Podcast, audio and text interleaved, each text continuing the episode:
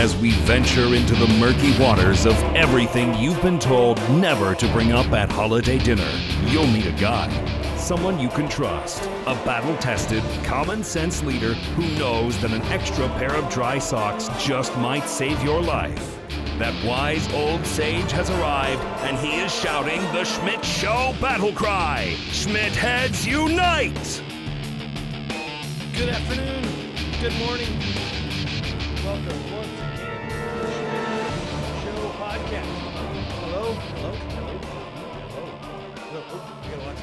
Be careful with the uh, the video there. Um, thanks for joining us once again. The Schmidt Show podcast streaming live on our website at theschmidtshow.com.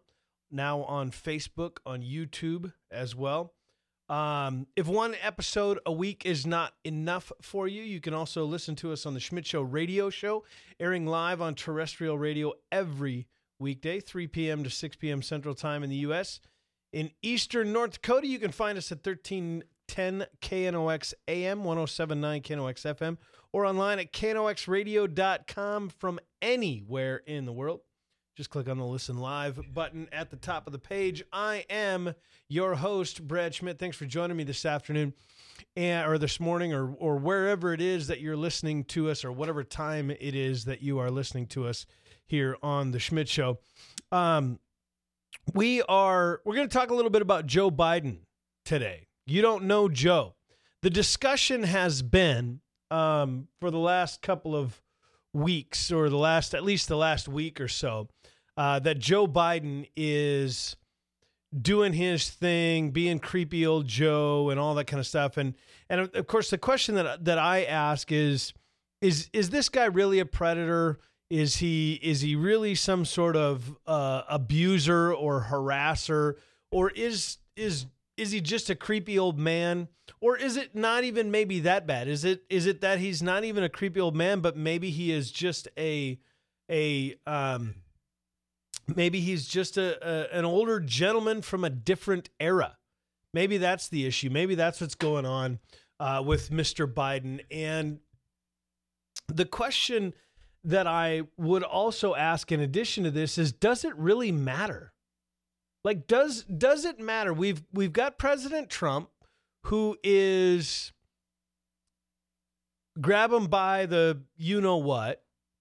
He's known for being a womanizer. He's known for being somewhat of a a um, an individual who who treats women with less than maybe the respect they deserve. Now, again, that's in the past. You know, to be fair, in in in fairness to Donald Trump, that's in the past. That is not something that he is um, has been recently accused of, and in fact, uh, Melania seems to suggest that the opposite is true. When when you hear her talk about her husband, um, it it sounds as if he's turned a corner, like he's grown up or whatever.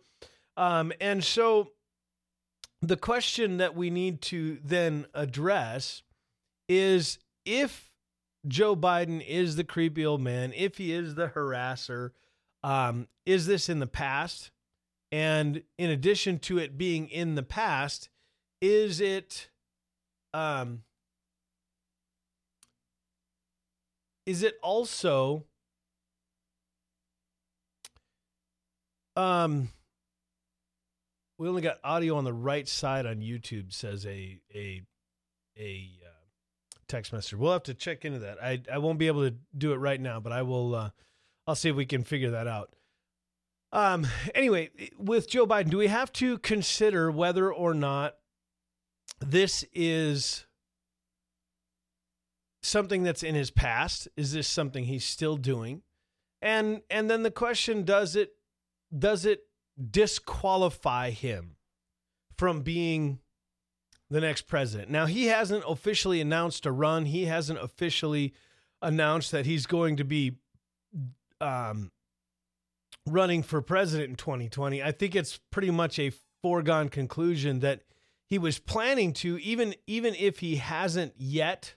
Um, he was planning to, and and there's now maybe some question. We don't really know for sure if this is the still the direction he's planning on going. Um, but even if it is, I, I would suggest that this is not something that disqualifies Joe Biden. This is not something that disqualifies um,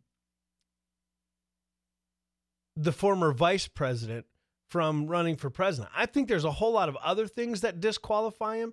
And and here's here's my concern about this. I and I've talked about this on my terrestrial show and I'll continue to talk about it as it relates to Joe Biden. We are worried about whether or not he's a creepy old man. We're worried about whether he's a harasser and we have turned this this issue of whether it's the Me Too movement or whether it's women's rights movement or whether it's something else, whatever whatever the issue is, we've turned that into a policy position and quite honestly, it's irrelevant. There is so much that that disqualifies Joe Biden from being the next president that we shouldn't even be having this discussion we shouldn't even be discussing whether or not he's a creepy old man because it shouldn't matter.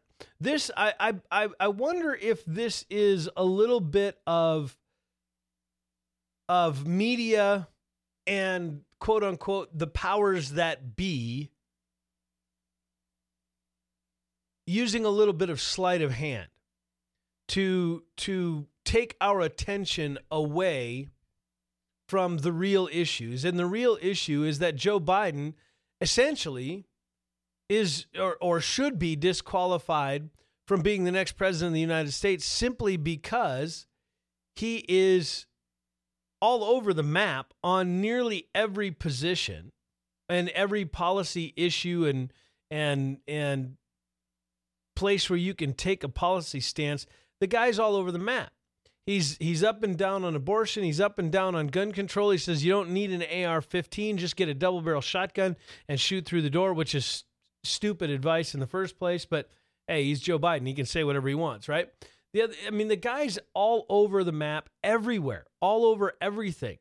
It's he's just a general mess as it relates to to the the the the positions and the places of of politics there is so much that disqualifies him that this shouldn't even be a discussion. So I think what's going on, or part of what's happening, is the media is taking Joe Biden and they're putting him up and and and they're using this this creepy Joe persona, if you will, to to distract from the fact that he is um, anti-gun, he's he's anti-Second Amendment, he's pro-abortion He's radically left on climate change. He has said himself that he is one of the most progressive candidates of all of the whatever 18 or whatever ridiculous number of, of candidates that are running for president right now on the on the Democratic ticket.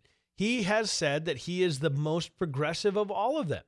And I don't have a problem with with classical liberalism and and the concept of of liberty and and freedom and and everybody moving in the same direction.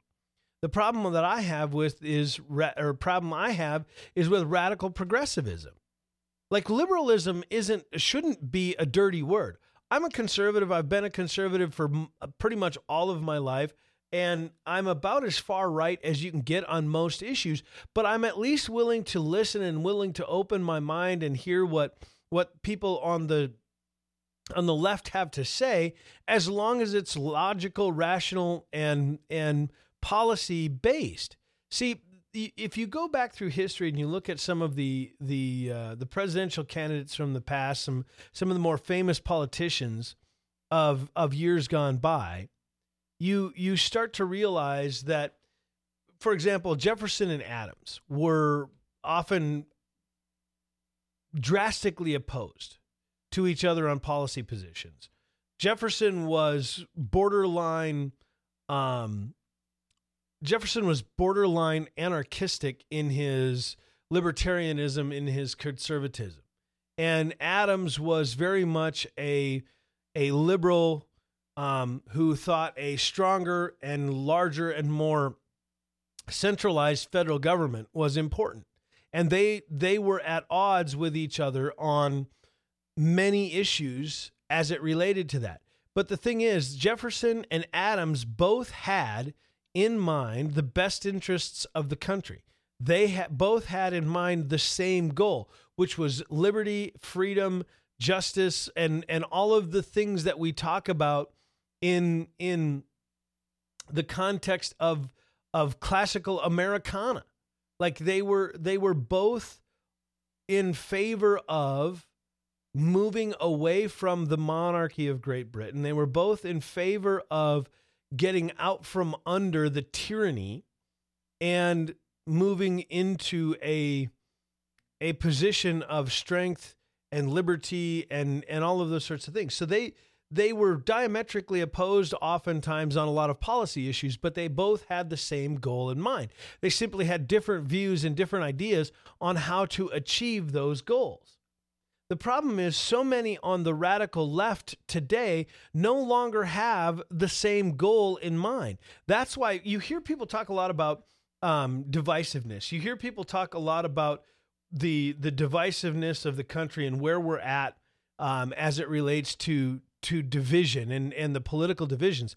The political divisions are not coming from your average run of the mill conservative and your average run of the mill um, liberal Democrat the the the I think there I hope anyway there are some still some some individuals whether it's in Congress or in in governors mansions across the country or in the Senate or wherever they are that they they are what I would consider to be a classical liberal. They they they may believe in a a bigger federal government that I would like. They would they would maybe believe in in more government regulation than than than I would uh, maybe approve of, but they have the same goal in mind, which is prosperity and liberty for all Americans. The problem that I get with, or, or that I get a little wound up about, is that there is seems there seems to be such a a movement to the to the radical left by so many in the mainstream Democrat Party. And this isn't just based on my opinion. This isn't just something that I've come up with and said, ah, I think the liberals are moving farther left and and that's the reason there's all the problems in the country.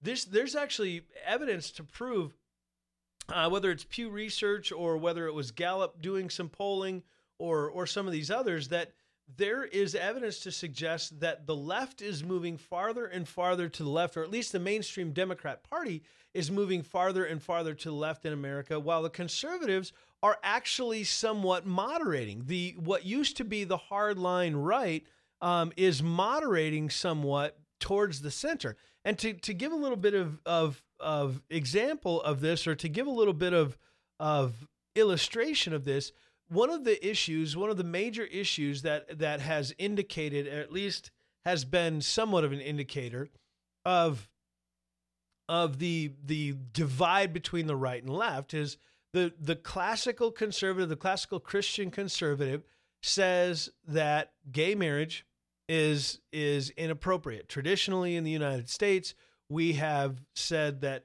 we want um, one man, one woman, all that kind of thing, right? That was that you know whatever you did in your personal life, whatever you did at home, that's fine. We don't want to know about it. We don't care. And and you just do whatever you do, but do that in the privacy of, of your own home. Don't try to force me to acknowledge your what was considered deviant behavior. Don't make us as conservatives acknowledge your what again was considered deviant lifestyle by forcing us to recognize your relationship through offering a marriage license or whatever. And that was this that was often the, the position that the conservative viewpoint took.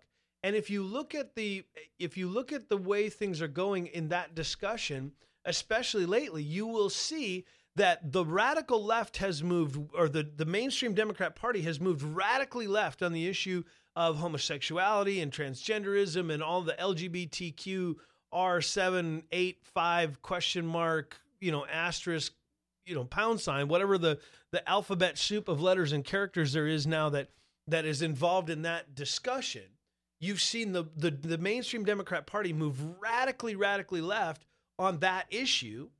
And the conservatives have come along and said you know what?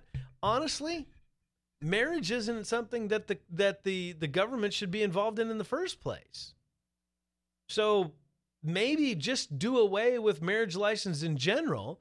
Do away with the the the viewpoint of of the government having anything to do and be involved in religion or be involved in in marriage in any way, shape, or form, and and move to the the position of um let's just let religion decide what they want to do with marriage. Let's let individuals decide what they want to do with marriage. Now, you can actually make an argument for, I should say, argument against homosexual marriage in from a legal perspective with leaving and leaving religion out of it and it goes somewhat like this essentially the argument against um, gay marriage from a from a a legal standpoint, from a, a position of government, is that the reason the United States government at any level, whether it's the federal government, the state government, local governments, county governments, whatever, the only reason any of these governments care anything about your marriage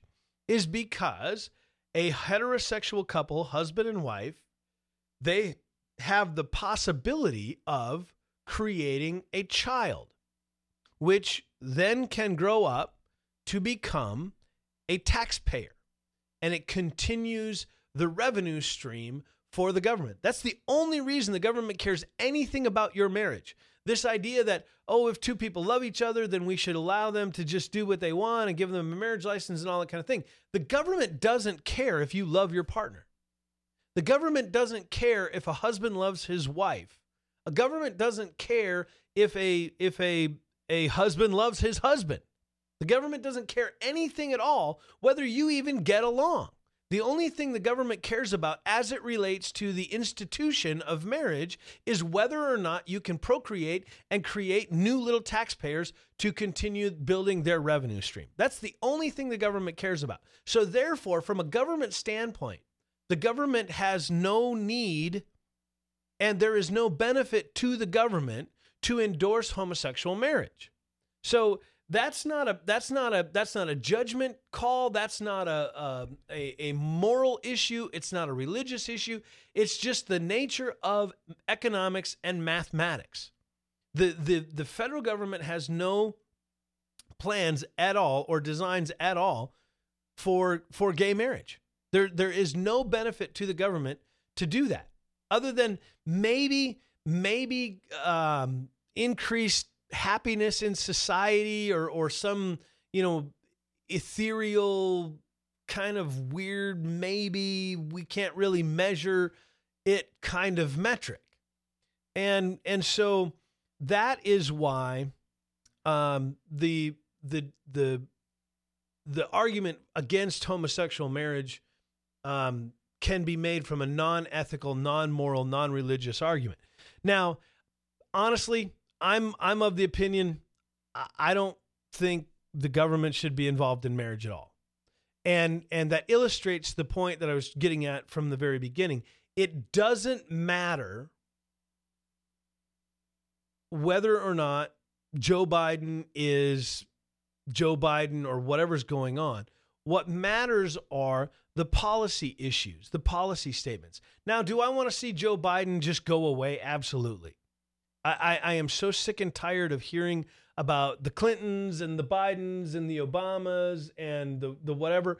I, I would like to see uh, some new blood in the in the political realm. It was refreshing. It was refreshing to see. Um, it was refreshing to see some new blood in the last discussion in the last election cycle whether it was Donald Trump or Carly Fiorina or Ben Carson or some of these folks that were outside of the political realm, it was good to see some some new blood in that. And I'd love to see a little bit more of that from the Democrat Party. In fact, to be totally honest with you, the the Schultz, the guy from Starbucks, that guy is is intriguing to me. I I I struggle with his policy statements. I'm a I'm a very very adamant Second Amendment supporter and um, his his positions on on guns and and some of that kind of stuff just absolutely drive me insane. and and I don't want to have anything to do with him from that perspective. Um, but he intrigues me in that he is not part of the mainstream establishment Democrat Party. And that is, I think, going to be or should be more attractive to the Democrat Party and the, the average Democrat voter than somebody like Bernie Sanders, who's never been anything but a part of the establishment or somebody like Elizabeth Warren or Nancy Pelosi or whoever else. I don't know. Pelosi's not even running, is she? Whoever, anybody else who's who's running on the Democrat ticket, most of them have never been anything other than establishment Democrat Party.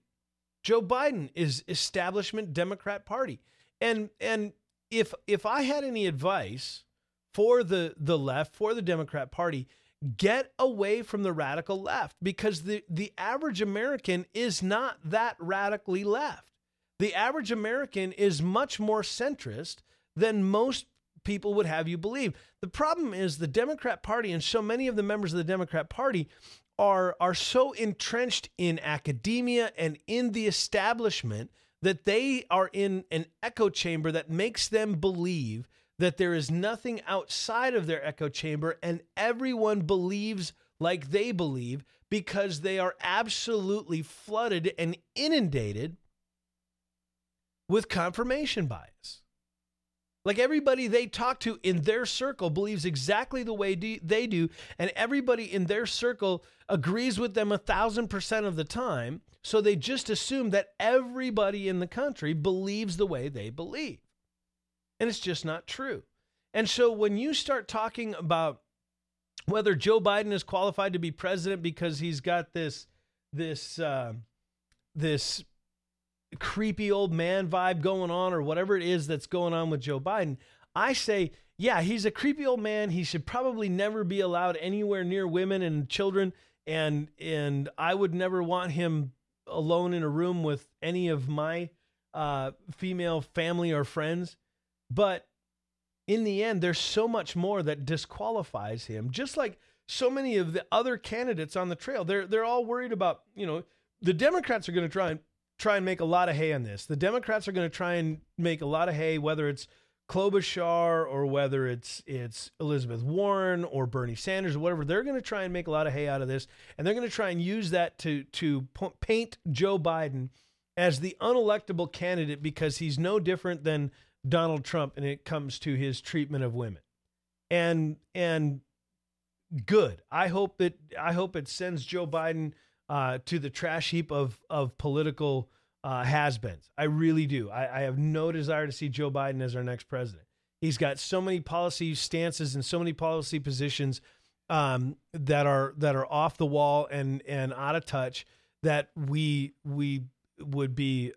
I mean, you think Trump is bad or you think Obama was bad, or you think Bush was bad, or whatever, Joe Biden will be a an absolute nightmare for this country. And not only because of his policies, but he's a terrible politician.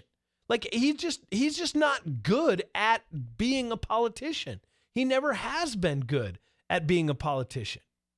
And and he will he will say stupid stuff and he will tick people off and he will refuse to apologize for all of the dumb stuff that he does and he will really be in in no different than Donald Trump in that scenario. And so all the things that you hate about Donald Trump or you claim to hate about Donald Trump is Joe Biden. He's just on the other side of most of the issues from Donald Trump. So if you claim to hate these things about Donald Trump, then you should probably claim to hate them about Joe Biden. And that brings me to my next point in all of this and the next discussion in in the whole issue of of Joe Biden and what disqualifies him to be president or what doesn't disqualify him to be president is I, I hear a lot of discussion about oh it's the double standard. This is unfair. If if this was a republican politician that was doing this they'd be drummed out of office. They'd be chased out of town. They'd be tarred and feathered whatever. Yes you're right. They absolutely would be. There is there is insane hypocrisy coming from the left on this issue, on so many issues. The the the, the hypocrisy of the radical left, and and and I want to be clear. I try to do this on my radio show as often as possible. There's a difference, in my opinion, between the liberal, the classical liberal, and the radical leftist. There is a difference between the two, without question. I would say that people like Cory Booker, people like Ilhan Omar, people like Ocasio Cortez, Bernie Sanders, they are radical leftists. They are radically left. People like Jim Webb, if you remember him, he ran for, for the Democrat nomination last election cycle. He's a classical liberal. Um, people like, um, there's not very many of them left. Uh, well, Howard Schultz, I think it's Howard, I think is his name, the, the CEO of Starbucks. Um, he is a he would be considered by most to be a classical liberal. Uh, for those of you that love podcasts like I do, uh, Joe Rogan would probably be considered to be a classical liberal. Another podcast slash comedian, uh, Bill Burr, would be considered to be a classical liberal.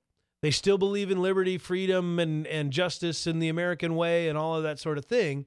Um, they just believe that a stronger central government is the best way to achieve that. So there is a difference between the radical left and the classical liberal. A lot of my friends that claim to be uh, Democrats are are are actually borderline conservatives, um, and and are certainly not radical leftists, but they're more um, what I call the classical liberals. So anyway, back to the discussion with Joe Biden. What's happening with Joe Biden and and the the the mainstream media or whoever it is? Um, a lot of it is simply related to they are trying to distract us from talking about the real issues.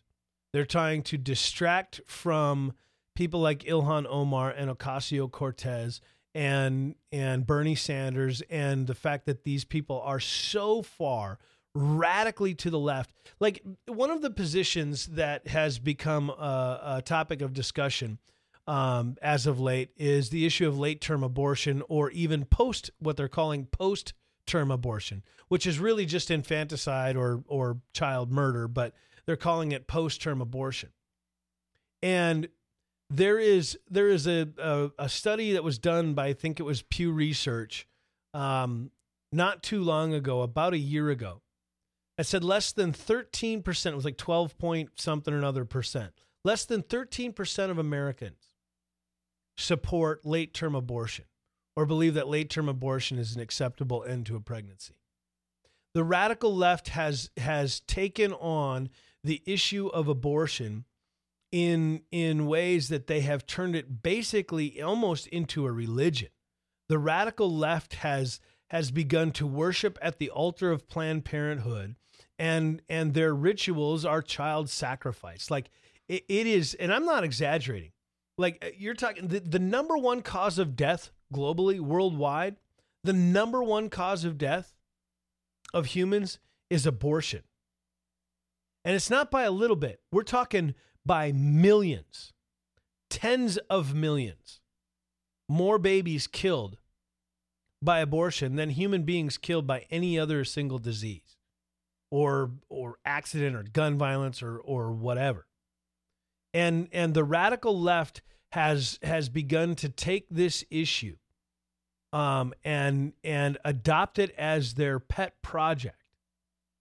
And Joe Biden, except for a couple of votes, and if you look in the show notes, you'll see if you go to if you go to podcast.theschmidtshow.com and you subscribe or you go to the Schmidt Show website and and look in the show notes, you'll see a link to all of Biden's policy positions and a couple of them actually. And except for a very, very limited number of policy positions, Joe Biden has been on the wrong side of abortion for his most of his entire career. And so this this discussion about about um Joe Biden being disqualified because he's a creepy old man is is simply a distraction to take us away from the fact that nearly every single 2020 Democrat presidential candidate is so far to the radical left that they are almost unperceivable Like you need like spotting scopes and binoculars to see these people. They are so far out in the left. And that, in my opinion, is what disqualifies whether it's Joe Biden or whether it's it's uh, Amy Klobuchar or any of the others. That's what disqualifies these people from being uh, the next president of the United States, not some some manufactured scandal. And I honestly wouldn't be surprised if if the left is using this as an intentional uh, tactic to draw some some criticism away from the likes of Alexandria Ocasio Cortez. I wouldn't be surprised that this is an intentional tactic to draw some criticism away from the rest of the Democrat field. I would actually I would not be surprised at all to find out come you know May, June, July, August, however late it is, that Joe Biden finally comes out and says, "Yeah, I, I don't think I'm going to run for president. I, I, I'm I'm just it's time for me to to fade off into the sunset and enjoy retirement. I'm not going to run for president. I'm not going to get involved in in any of this." And he will simply serve as a distraction and a distracting force for the rest of the radical left of the party as they go about quietly raising funds to become the next president of the United States. So I say don't be caught out, don't be distracted, don't be tricked by the the media's sleight of hand on this. I think there's more to this story than Joe Biden um, being a creepy old man. Because none of this is new, right? None of this is, nobody was surprised by any of this. Nobody, when, when they heard about this story, everybody went, oh, finally somebody said something. Everybody in the entire country went, oh, yeah, finally somebody spoke up. Finally, somebody said, hey, you know, Joe Biden's kind of a creepy old dude. They've been talking about him, you know, as a possible candidate for president. I don't think that's a good idea because he's kind of a creep. Finally, somebody said something. I, I, mean, if you're surprised that Joe Biden has been accused of this, you've not been paying attention for the last 10 years or 20 years. This has been going on for a long, long time. So if you're distracted by this, again, you're just not paying attention. Oh, and back to another discussion. One of the things that um, is happening in this, this whole Joe Biden thing, um, with oh, I lost my train of thought. I was in the middle of something. I took a drink of my coffee because my mouth was getting dry. I lost my train of thought. Anyway, well, I'll come back to it. It'll hit me. Um, so anyway, all of all of this to say, there is a lot of reason for Joe Biden to be disqualified as the next candidate for the president of the United States, and the least of which is that he's a creepy old man there's a whole lot of other reasons that I don't want this man to be our next president. Now, I've I've been pretty open and honest in the past. I've been pretty um, um, clear about the fact that I was no fan of Donald Trump. I was a never Trumper. I was a Ted Cruz supporter. I didn't want to have anything to do with President Trump. I was I was convinced that he was going to be a wolf in sheep's clothing. I was convinced that he was not going to um, be as conservative as he claimed to be. I thought for sure he would take weak stances on abortion and weak stances on gun control, and that he would kowtow and and collapse under the pressure of of the the radical leftist assault on everything about him. Um, and he's he's pleasantly surprised me. Now I'm still not a huge Trump fan. There's still some things that I wish he would not do, and I there's still some things that bother me about him. His character is one of them. Uh, he seems to he seems to not be able to uh, speak without exaggeration um, or just out and out lies. It seems like every time he opens his mouth, there is there is some form of untruth that comes out of it. Now, that doesn't mean that he doesn't have good policy positions. You know, build the wall. That's I've mentioned this before. We've talked about this on the podcast. I've talked about it on my terrestrial show. We need southern border security.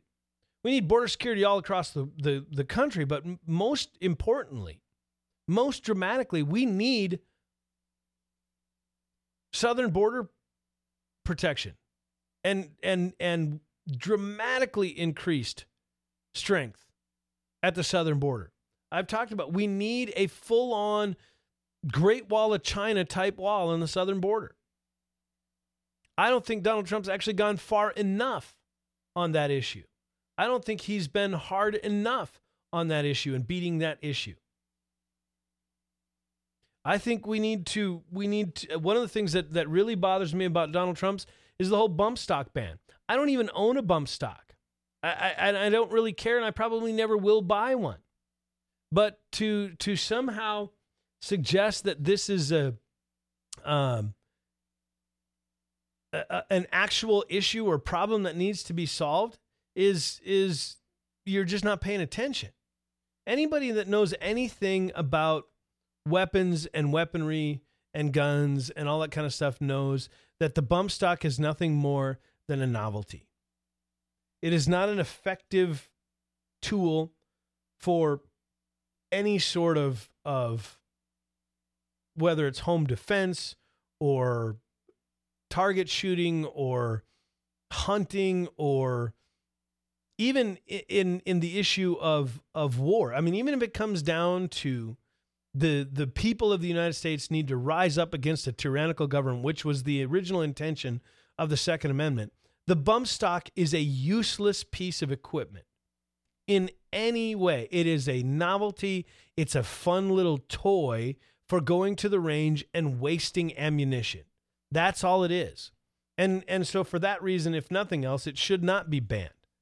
But the idea that it's going to somehow limit gun crime or it's going to somehow protect American citizens in in in some way is is absurd. There's there's nothing about a bump stock ban that is going to solve any problem as it relates to gun control or gun violence or anything else. Mass shootings, any of it.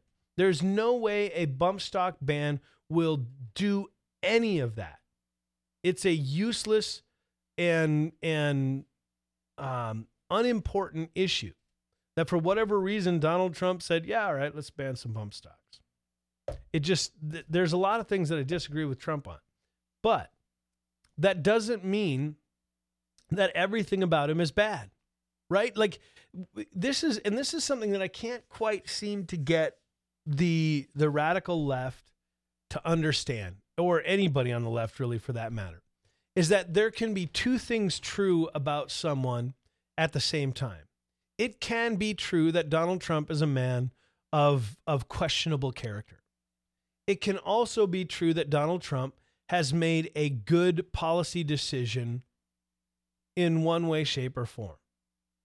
It is also true that Donald Trump has made the right choice as it relates to border security or taxes or foreign policy or whatever the issue is. I mean, pick one. Donald Trump being the the man of questionable character is not mutually exclusive or I'm sorry is is not an exclusive um trait. it, it is not necessarily an exclusive um, characteristic of who he is. And the same is true for Joe Biden. Is he a creepy old man? Yeah. Who questions that? Is anybody surprised by that? Of course not. But even if he wasn't, would you want him as your president? I mean, even if even if Joe Biden was was Barack Obama level um, suave, would you want him as your president? I wouldn't. I absolutely would not. Oh, and and I think I remembered my position earlier, the uh, or my discussion earlier where I lost my train of thought. As we were talking about um, Joe Biden and the hypocrisy and the double standard and all that kind of stuff. I hear a lot of conservatives complaining about the double standard of Joe Biden and the dealing with Joe Biden and the double standard of dealing with Joe Biden as it relates to Donald Trump. And and and I just have this bit of advice for the conservative. Quit worrying about the double standard.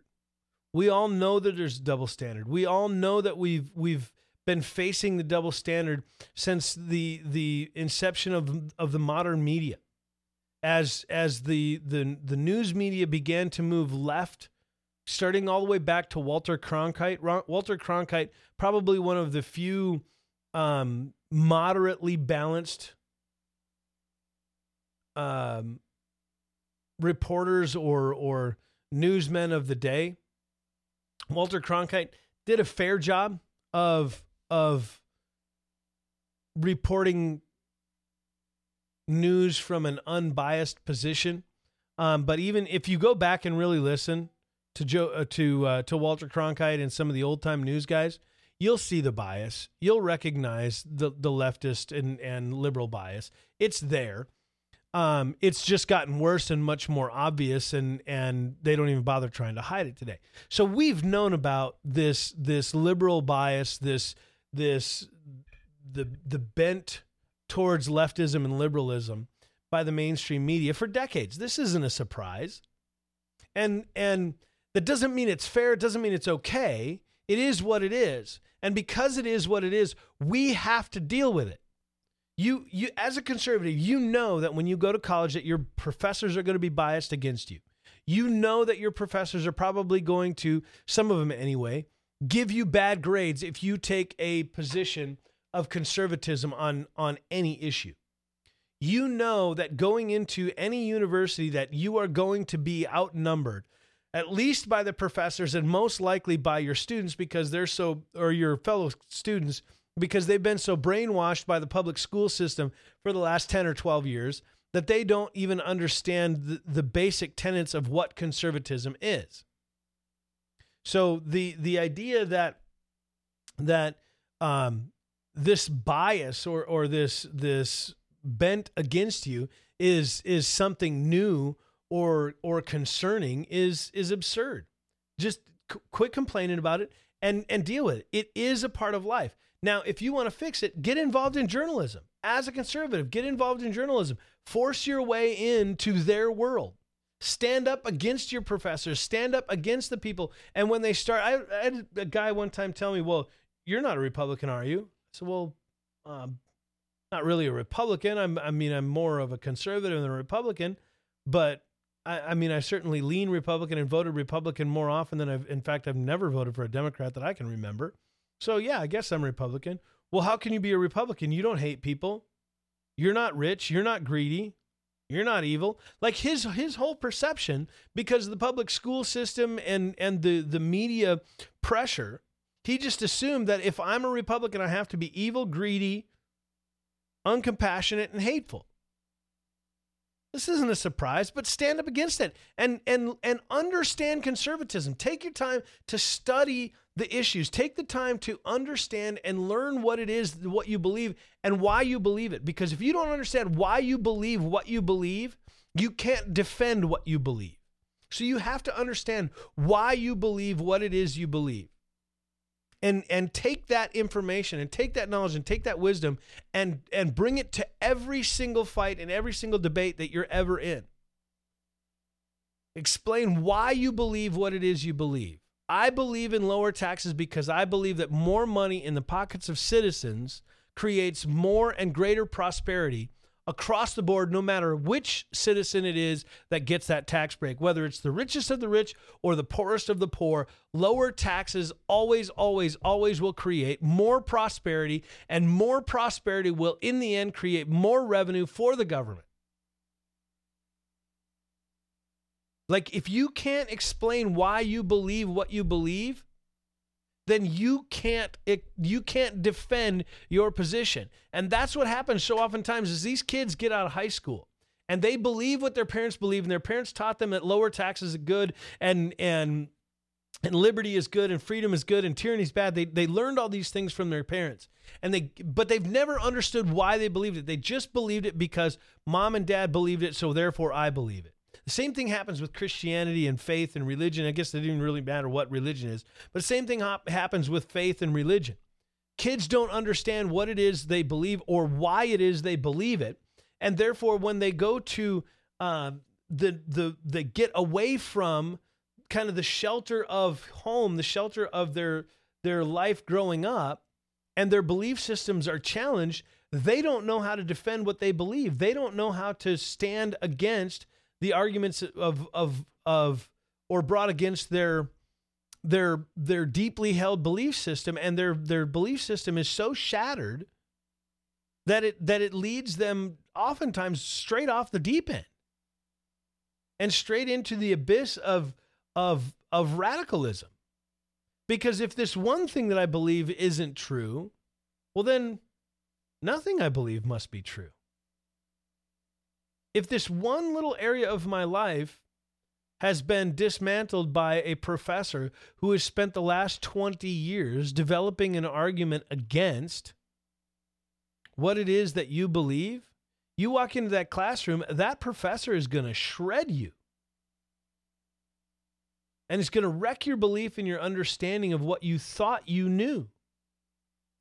But if you take the time, and, and this isn't true just of, of university, but of, of life in general, if you take the time to understand, to study, to learn what it is you believe, why you believe it, even more importantly, then when you get into those discussions, you will be able to stand firm in the face of that adversity, and your foundations won't be shaken, and your core won't be shaken, and you will be able to maintain your belief system. I don't believe that abortion is wrong simply because my mommy told me so or my daddy told me so. I don't believe that abortion is wrong because of of of what I learned in Sunday school or in church on Sunday morning. I believe that abortion is wrong because I believe the the foundations of science prove undeniably that the two cells, the sperm cell and the egg cell, when they come together and form the zygote, from that moment on, there is nothing that will come of that experience, of that moment, that is anything other than a human being. It won't become a dog. It won't become a tree. It won't become a house or a car or, or a, a fish or anything else. Those two human sperm cell, human egg cell coming together to form the zygote will become nothing but a human being.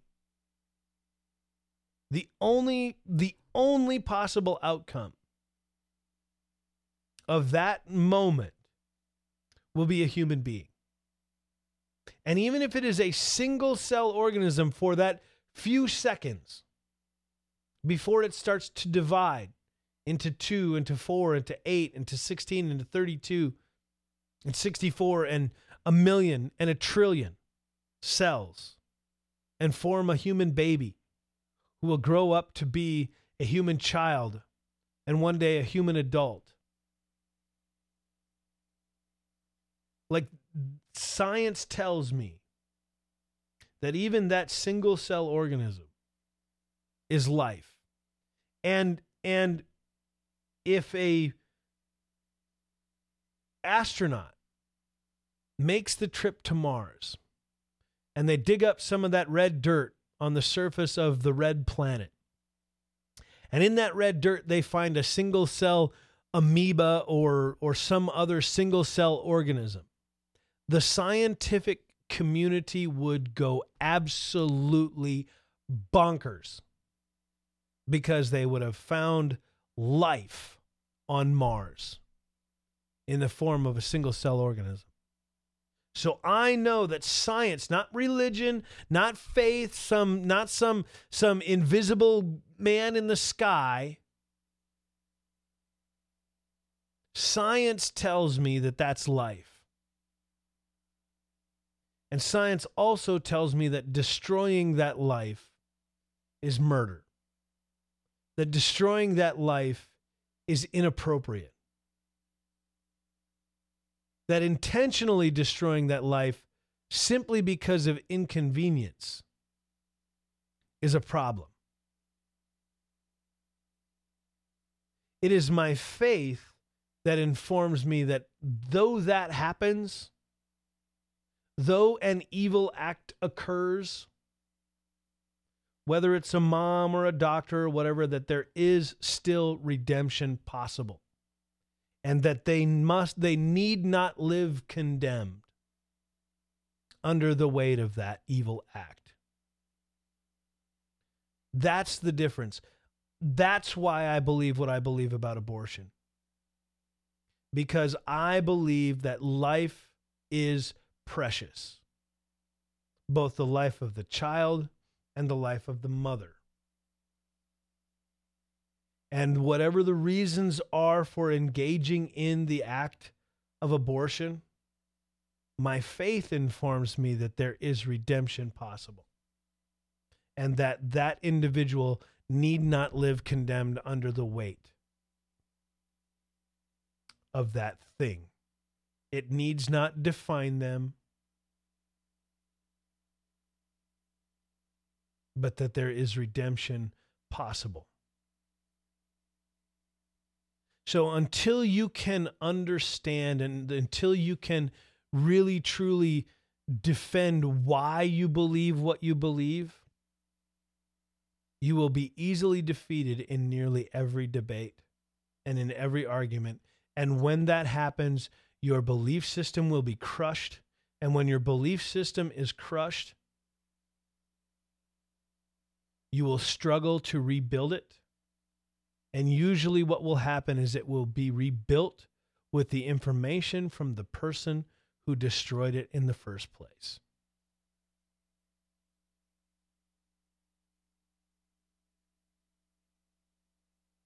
So you've got to, you've absolutely must understand why you believe what you believe.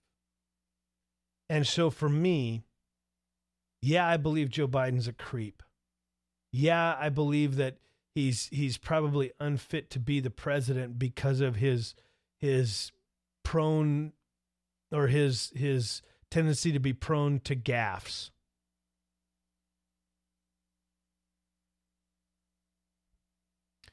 But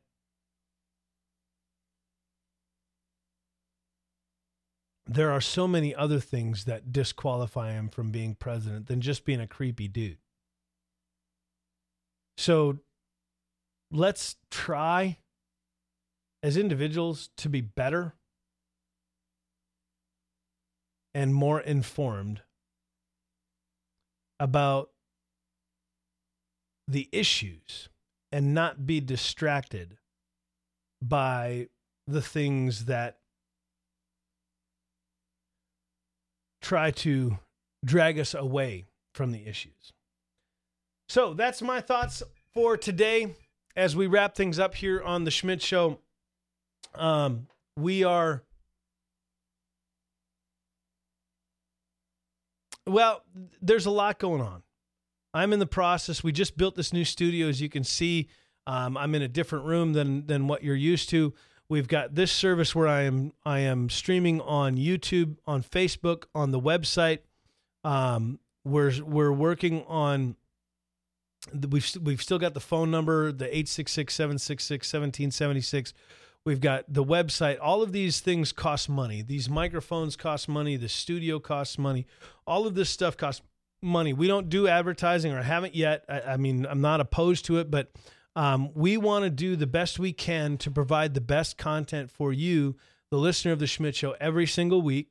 Um, and we want to do more of it. We want to take the time to to be um, more and do more and be connected more. So if you'd be so kind as to go to Patreon and uh, search up the Schmidt Show on Patreon and support us, it would go a long way to helping make this uh, Schmidt Show podcast or reality. The other thing that I'd like you to do is is share this with your friends.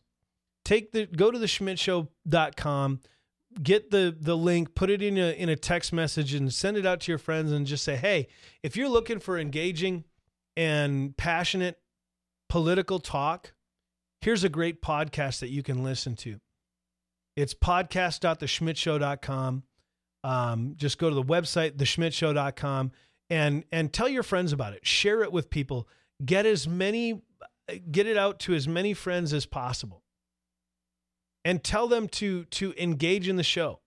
And we haven't had the phone lines up and running for the last couple of weeks, but we're gonna get that back up and running with the new studio. We're trying to get all that stuff figured out. But um, please, please engage with your friends and tell them about what's going on. And and um, like I said, I'm not one to usually beg, uh, but all of this stuff costs money, and for the most part, other than a few Patreon supporters we already got, um, most of it's coming out of our own pockets. And so, um, it's not that I want to get rich off this and and become a, a gazillionaire, um, but all of this stuff costs money in order to keep doing it. Uh, we need your support. So thank you, and we will see you again next week. I'm Brad Schmidt. This has been the Schmidt Show podcast. Have a great day.